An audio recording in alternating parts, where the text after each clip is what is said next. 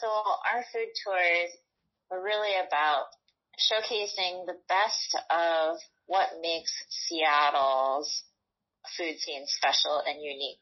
So for us, that came down to a handful of principles. Fresh, local, organic, seasonal, and sustainable, FLOSS uh, for short, and the kinds of foods that are uniquely tied to this place. Right? We're known for our seafood, wine, artisan cheese, and really great fresh produce, you know, and things like cherries. So we want to really bring those unique food experiences to people so that, you know, if you're visiting from Kansas, you're like, oh, this is what makes the Pacific Northwest and Seattle so special.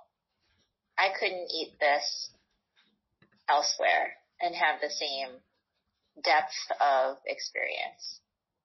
I mean, when we were doing our tours, we had relationships with at least 30 different Pike Place Market merchants on a daily basis.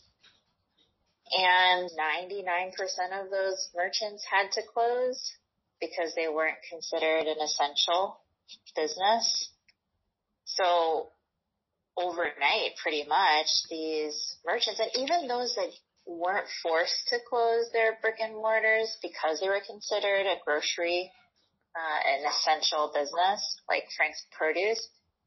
When they looked at their, I mean, all of their other avenues of business, like Frank's Produce supplies a lot of the local restaurants. Well, restaurants were closed, so they were in dire, dire, dire straits. And so it was very widely felt throughout the community. And I remember that when COVID hit, it was right as the flower vendors for spring were getting ready to come back into Pike Place. Like everything had just bloomed and suddenly they didn't have an outlet to sell their flowers.